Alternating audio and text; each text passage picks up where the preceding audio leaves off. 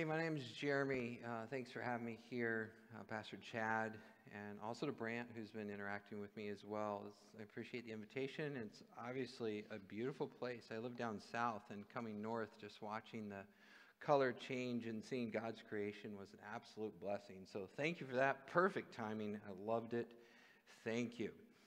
Um, I also wanted to introduce myself a little bit, and I think this is the way I'll do so. Um, my name is Jeremy. I believe that Jesus is the Christ,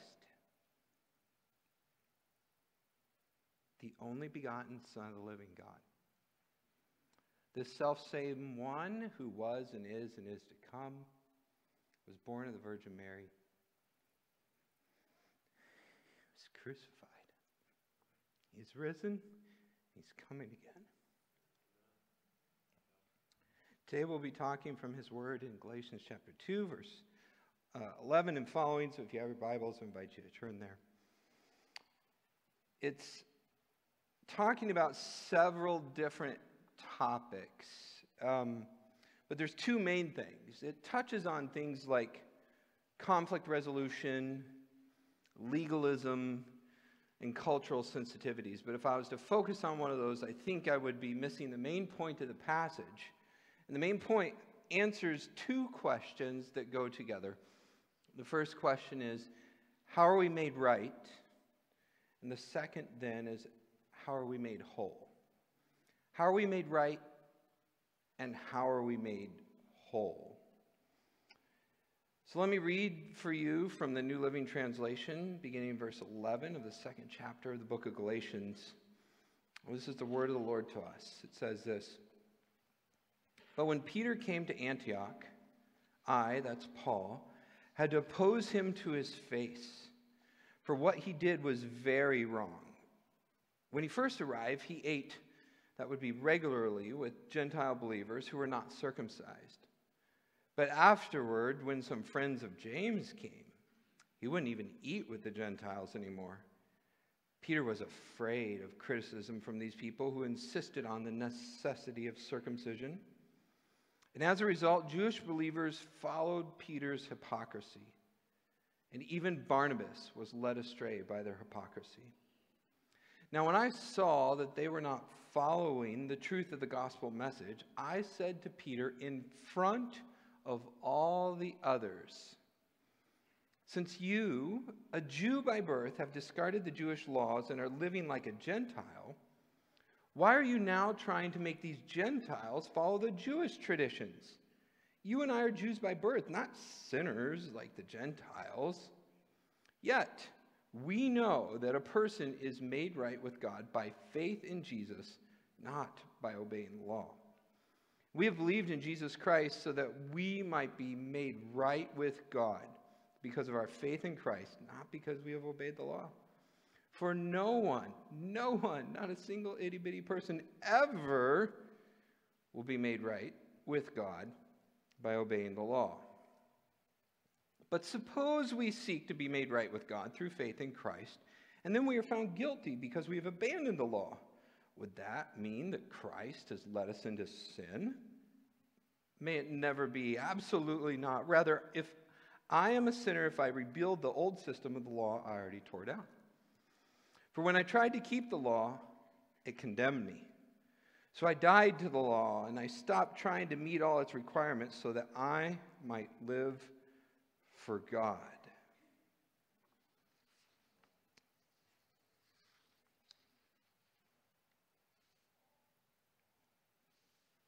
For I do not treat the grace of God as meaningless.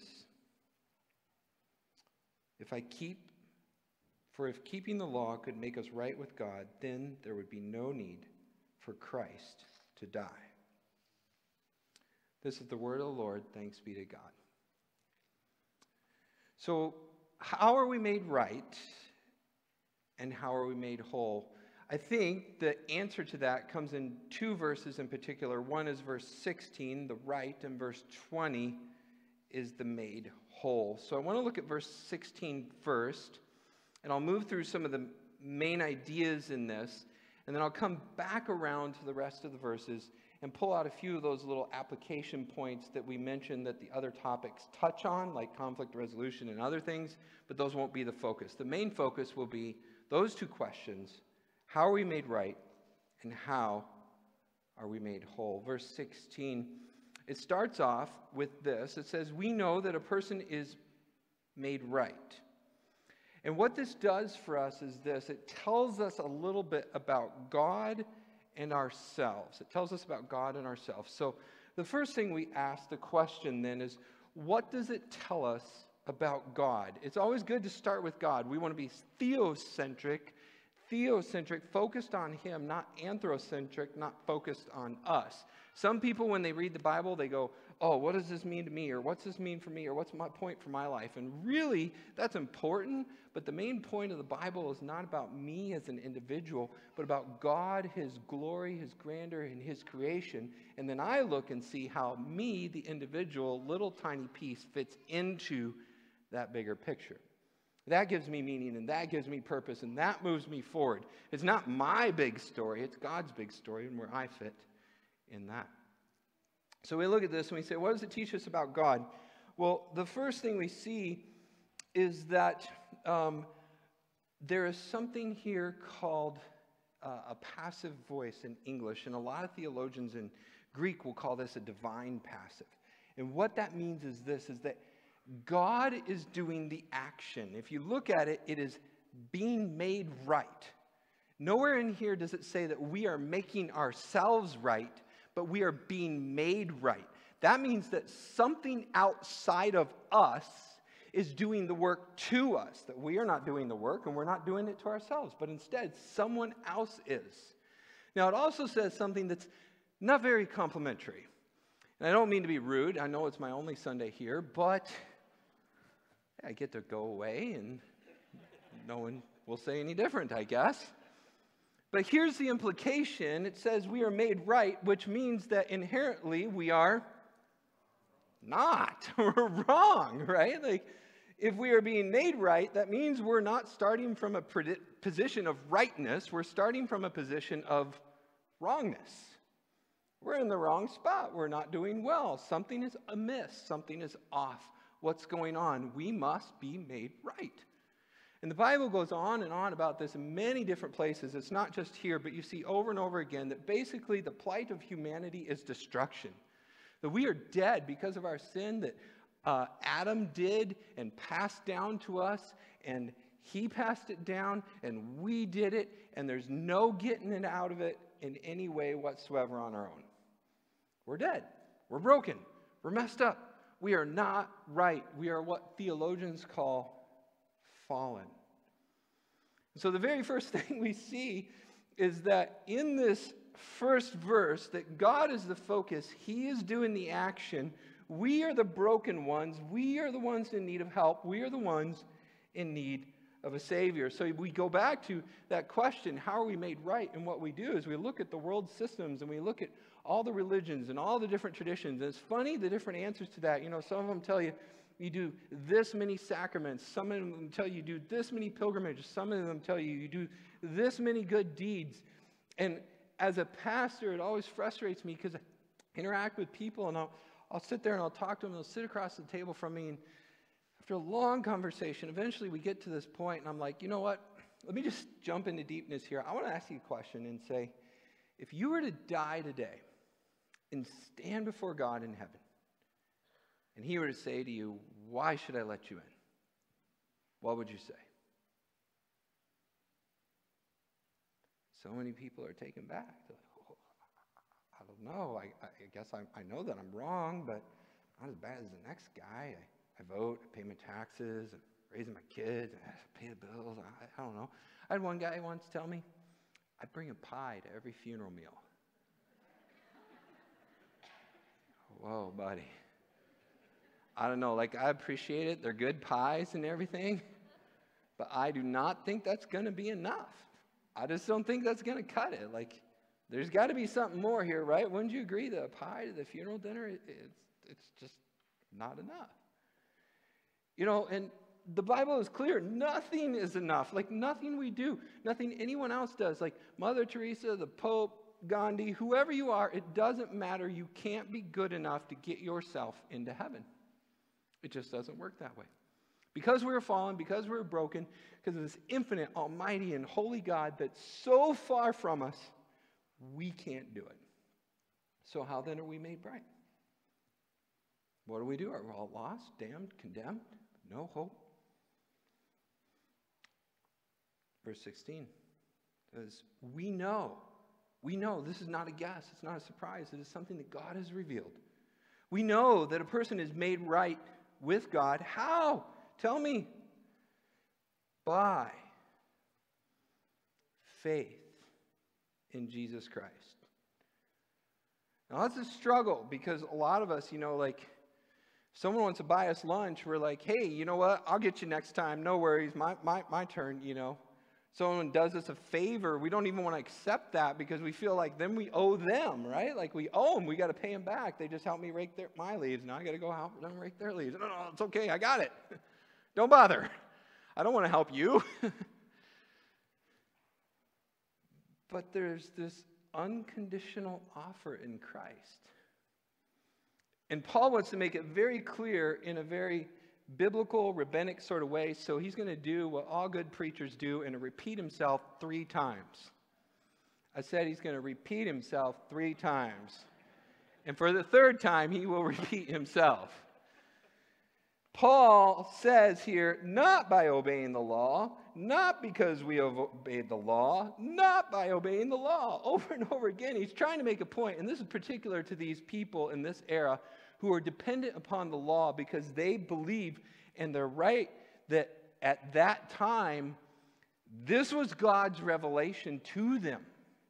And that's a big deal because you don't want to reject God's revelation. And so they're freaking out a little bit when he's sitting there saying, Not by the law, not by the law, not by the law. And they're like, Hello, Moses, do you remember this whole thing? Mountain, storm, clouds, thunder, tablets, that sort of thing? And Paul's like, That's not it. That was the old covenant. That was, and this is the new. Now that law is still true and it's still good, but ultimately it has been fulfilled and revealed in an even greater and more special revelation that only begotten Son of God Himself. That Jesus is the Word made flesh. And now He is God's perfect revelation to humanity. And therefore, if you're looking to be made right, you won't get it in the law. All that does is show you you're broken, but Jesus can fix you. It's not by the law, it's by faith in Jesus. Oh, look, that sounds so churchy, and I don't know if you're watching online or maybe it's your first time here or you've been in church all your life and you hear this term faith. Faith. What is that? Is that like wishy washy? I hope it turns out. Maybe it won't rain today. I have faith in unicorns. I've seen this shirt. I'm like, what? I believe in unicorns? Okay. What is faith? Well, here's the thing. The next word kind of tells you what faith is. The next word is N. Faith in. That is, your faith must be in something. You believe in unicorns, or you believe in science, or you believe in this or that. Like you trust in something. And what makes that faith real or good or workable is the object itself. If the science is good, then you're trusting what's true. But if the science is off, then your information is broken and your faith stinks. But here is what happens in the Bible. We are given this infinite object that can never be broken, that has never erred, that knows everything, and was there from the very beginning. This is the solid rock to stand on. You can put faith in a lot of things, but there's nothing to put faith in that's better than Jesus. What do you believe in? Not what, but who. Jesus is the Word made flesh. And they're having to switch their minds from the what, the law, to the who, the person. And we struggle with that too. Oh, wait, oh, did I do a good job? Did I not do good enough? Will God like me? Will He love me? Will He accept me? I don't know what I do. There's no what. There's just a who. There's no what, and that's why it's so confusing to us. So faith in what? No, faith in who? The person. the infinite object, the Almighty God, Christ Himself. You put your faith in Jesus, you believe in Jesus, for no one will ever be made right by obeying the law. So, this tells us something about God. This tells us how good He is. This tells us how loving He is. This tells us how gracious He is. That He would look down on fallen, sinful, dirty, yucky, broken people like me, and maybe just a little like you, and say, These sinners who deserve nothing, who can't do it on their own, I'm going to do it for them. I'm going to make them right. And I will give them the gift that is of more value than anything else my only begotten Son. This is what God is like. He's a giving God, He's a loving God, He's a gracious God. He is the one that makes right those who are in the wrong. So it tells us something about God, it tells us something about us, it tells us something about faith, and that faith is always in an object. And whether or not that faith is good or not is dependent upon the level of goodness in the object. If the object is solid, the faith is solid. So, God, us, faith, that's what you're seeing here. And the question then becomes how are we made right? And the answer is by faith in Jesus. Now, if you're looking for a big term, you can write this down, look it up later, but it's justification. Justification by grace through faith. That's Ephesians 2 8 and 9 as well. But the point is, is these big words that God is making us right by the object Jesus who we believe in. And he does this on his own. It's his work. And that's what we call grace, because we don't deserve it, but he did it to us. Number one, how are we made right? By faith in Jesus. God makes us right. Amen? Number two, how are we made whole? It's really nice to be made right, but I know even after I've been made right, like initially, that I'm still broken. I didn't just like pray the prayer and become perfect the next day. Didn't work that way for me. Maybe for you, that would be nice. I wish it worked that way. And a few times I've had some frustrating conversations with the Lord, explaining to Him how I wish He'd done things different. what I think is better. Shouldn't I confess the sin and never have to struggle with it again? I thought, well, no, it doesn't work that way. We are made right, but then gradually over time, we are being made more whole. And eventually, in the future, when we are with Him, we are made perfect. Here's one for you. Let's see if I can get it right. Augustine started this, and he said it like this that we were able to not sin, not able to not sin, able to not sin, and finally, we will be not able to sin. There's like the garden, and then there's the fall, and then there's Jesus, and there's where we're at now, and there's where we're at in the future. But right now, in this now, it's like, man, I know I'm supposed to not be able to sin, but that's hard. How are we made whole? How is this brokenness being restored? Verse. What verse is this? I messed up the numbers in my outline. My old self has been crucified with Christ. Is that 20? Did you say yes? Okay, I got to fix that. I noticed that while I was reading, got a little tangled. I'll get it for the next service. Verse 20 My old self has been crucified with Christ. It is no longer I who live, but Christ lives in me. So I live in this earthly body by trusting, there it is again, that in the Son of God, who loved me and gave himself for me. So, how are we made whole then? How are we, God makes us right. How are we made whole? Um, this is a kind of a big word, but let me walk you through it. This is called the mystic union, or in other words, when the Holy Spirit who is one with the Son, who is one with the Father, comes inside of you, then you are in, a, in, um, inexorably or un, in a way that's not possible to describe, you're united to Jesus. Because of the Holy Spirit's presence in you, then you have been united with Jesus. One way I, I would do it is sort of like an analogy with baptism. Like, I think you guys, well, I don't see a baptistry. I think you baptize dunk rather than sprinkle, right? Okay. So we're going to go with the dunk. I like my Oreos dunked, my strawberries dunked, and in chocolate, and people in water, right? So here's how this works. If you imagine it like baptism, someone going under the water and out, when the Holy Spirit comes into your life, He bonds to you, He's inside of you. You are, in a sense, His dwelling place, His temple. And so if you picture my hands here, you have human and Holy Spirit. The Holy Spirit comes in, and now they're wed. But then what happens is this because you are bonded to Christ, then like Christ, you too are crucified. Now, not physically, but spiritually. And this is sort of vicarious, if you will, because the Holy Spirit is infinite, Holy Spirit is beyond time. Therefore, Christ was crucified once and for all. But for every believer who believes in him after that, in a sense, your old self is killed with Jesus on the cross. So, in a sense, you could almost say, I was there, even though you weren't, because God is beyond time. And therefore, when the infinite, almighty God, the Holy Spirit Himself, unites with you, you are crucified. That old self is killed with Christ. And then you are buried, but you're dead in your sins, remember, and there's no life or resurrection in us.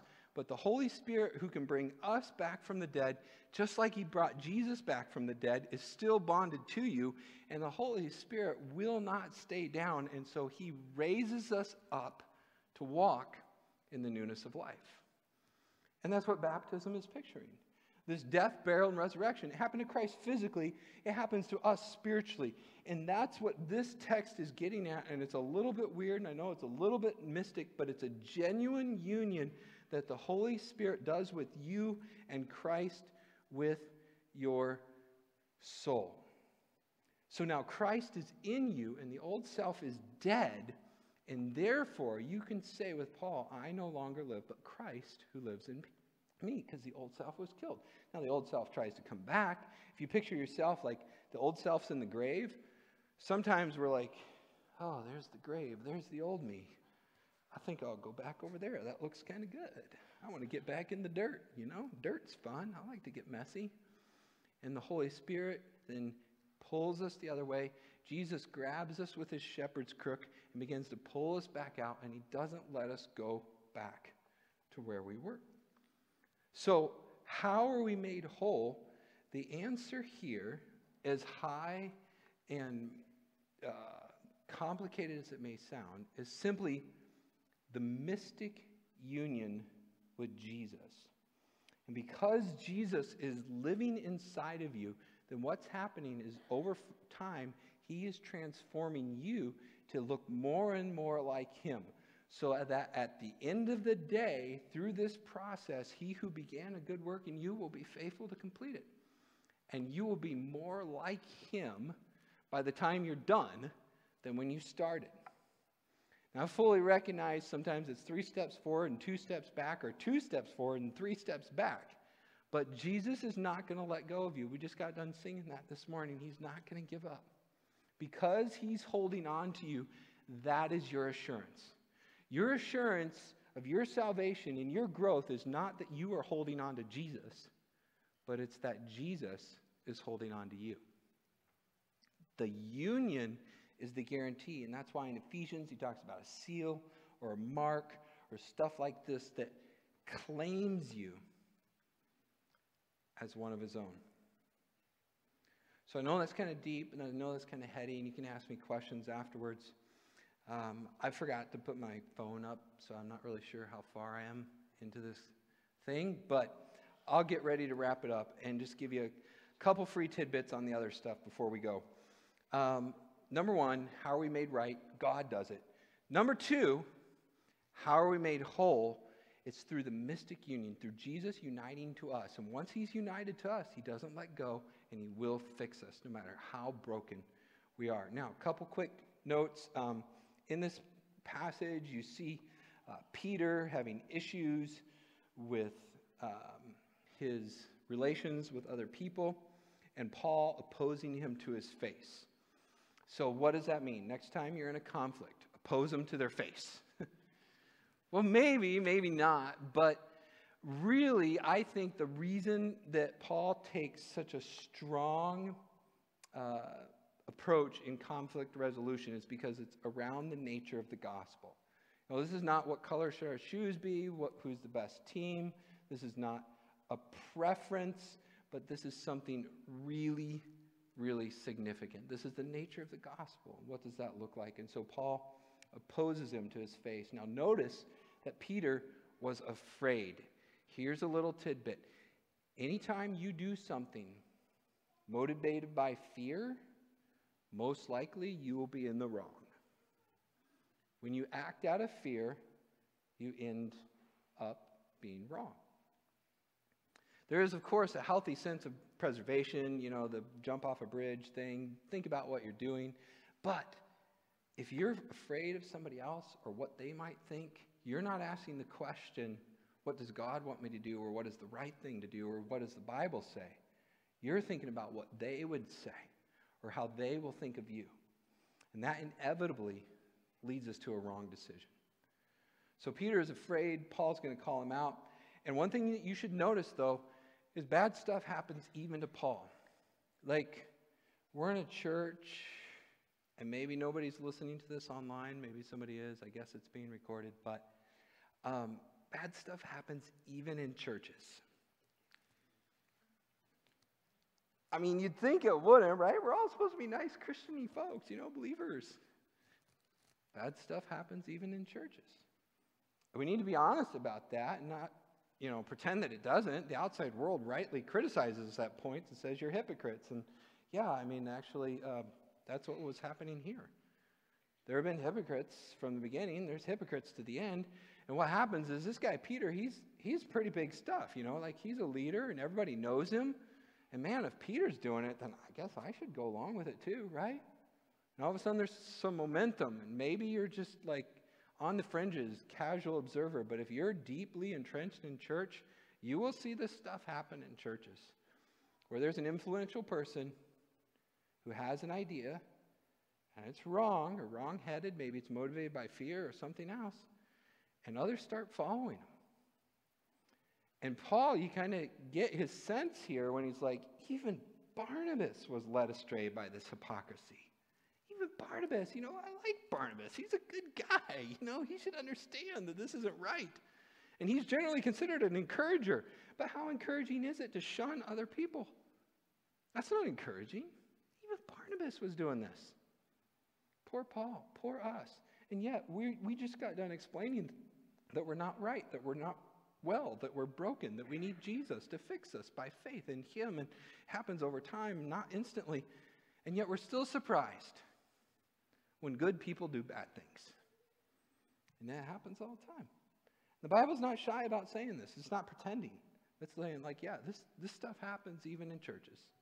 That an influential, important person might even lead others astray. I'm not saying it's happening here. I know nothing. I was just invited to speak, and I got to stay at a hotel, and I'm eating some food and going home. That's it. I know nothing. But I see this in churches I've been in. I see this in churches in the Bible, and I know it's a danger we face. So,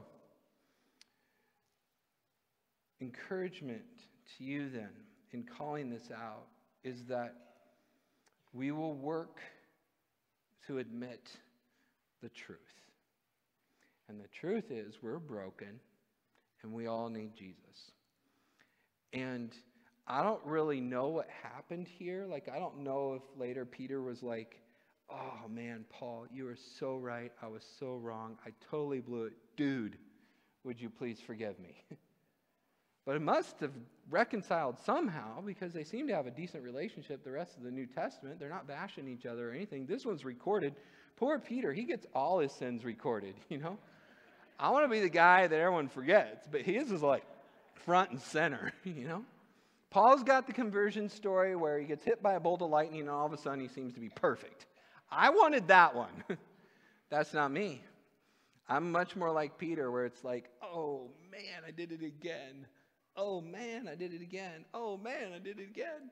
His is gradual, his is conversion. And you see the mystic union at work on Peter over time. And this is the Apostle Peter himself messing up. And so I want to practice this this morning. I want to see if we can do it. I know it's hard, but I want to give you a, like a totally neutral, grace filled opportunity. Okay? So this is not anything specific. Again, I have no knowledge whatsoever. But I want to just practice this this morning in just a second. I'll show you what I mean. But let me tell you a little story first. The other day, I was picking up my kid from soccer, and it was raining, and I got there early, which is unusual, but I got there early.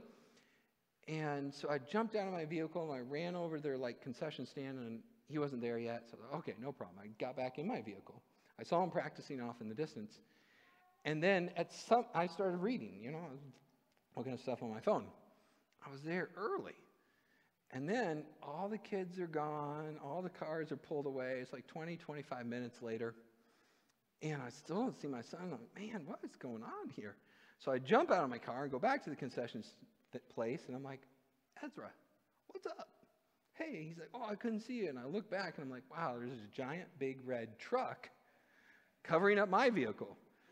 I couldn't see him. He couldn't see me. And we were both sitting there for 25 minutes waiting on the other person. The moral story is I need a bigger truck. Not really. I, that's, that's what I told my wife. But the moral of the story is this we're going home and we're not exactly arguing, but we're kind of going back and forth. He's like, well, you should have come and found me. I'm like, well, you should have looked around the corner. Well, you should have, well, I was there early. You know, I wasn't. I was there. And we're just going back and forth. You know what we really wanted the whole time? Just for one of us to say, dude, I was wrong.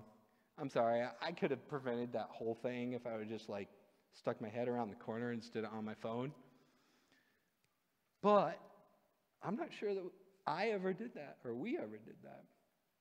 And there's so many places in life where we're just missing each other and we're afraid and we don't want to just say these three simple but very difficult words I was wrong. So I want to give you that opportunity this morning, okay? I know this may not be liturgical church or whatever, but I'm going to say this out loud, and I want you to repeat it back after me.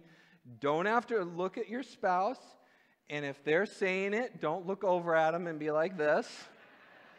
Just go with it, okay? Look at me. Nobody look. This is my Baptist in me. Everyone looking at me, no one looking around, you know, or whatever. All right, I'm going to say it and then you say it. Well, actually, let's say it together so no one's left out. On the count of three one, two, three. I was wrong. Yes. Good job. It's so freeing. I mean, the text starts out and it tells us that, right? Like, we're wrong. We're not in the right place. And we have such a hard time saying that. I challenge you to say that this week. Like, find an opportunity, even if someone's like, hey, what time is it? And you're like, 10.03. They're like, actually, it's 10.03 and 53 seconds. I was wrong. you don't even have to reply to that. Just say, I was wrong. Look for easy ones, build up to it, and then maybe you can get it out for a harder one. Start small and work up to it. And I know it is hard, but the next thing you have to say is another three words. Does anybody else know what those are? I am sorry. Or I apologize. Let's, let's try I am sorry, because I like the threes thing again. We're going with threes here today, right? So we're going to try that on three. So we got I was wrong, figured it out. Now we're going to go to I'm sorry. One, two, three. I am sorry. Great. Now, you know what you say after that? Nothing. Full stop. Don't say anything after that. That's it. That's all you get. And if you end it there, you're okay. But if you keep going, you're just digging some more. Like, Yeah, I was wrong. I'm sorry. But you really should have come around that corner because if you did, you would have seen me and then you would have realized it's all your fault. no. Stop. Stop. I was wrong. I'm sorry.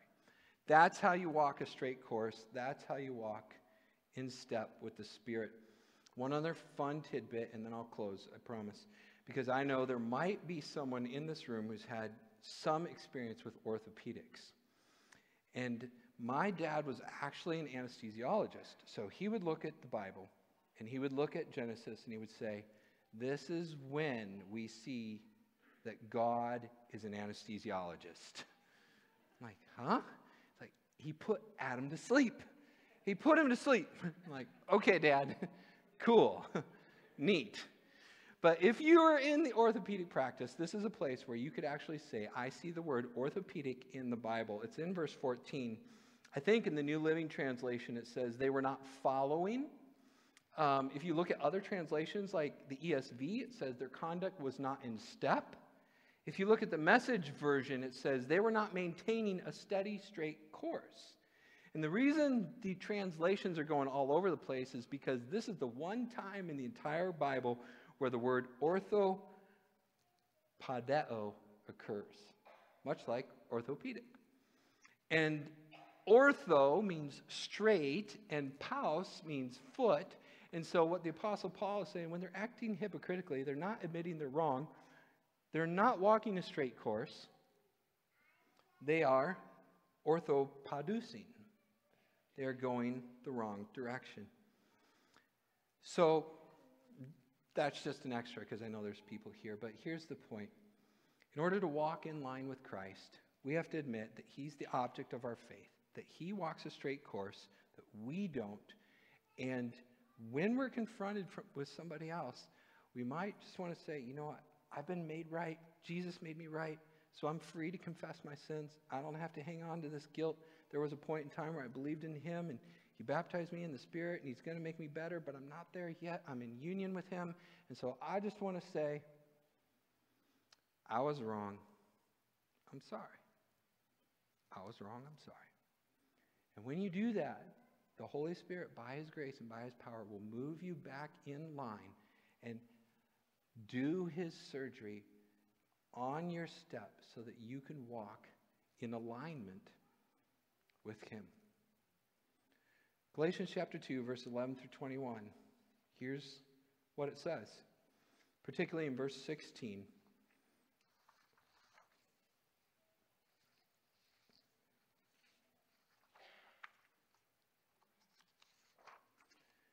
We know that a person is made right with God by faith in Jesus Christ. How are we made right? By God makes us right by faith in Jesus. How are we made whole? By being crucified with Christ. Father, we thank you and praise you for today. Thank you for your word, which is true, and your many grace, gracious gifts to us. We ask that as we uh, continue in worship now, that you would change us, that you would give us the grace to accept who we are in you and who we are as human beings, that we believe in the work of Christ, we trust in his person and who he is, and freely confess our sins to him.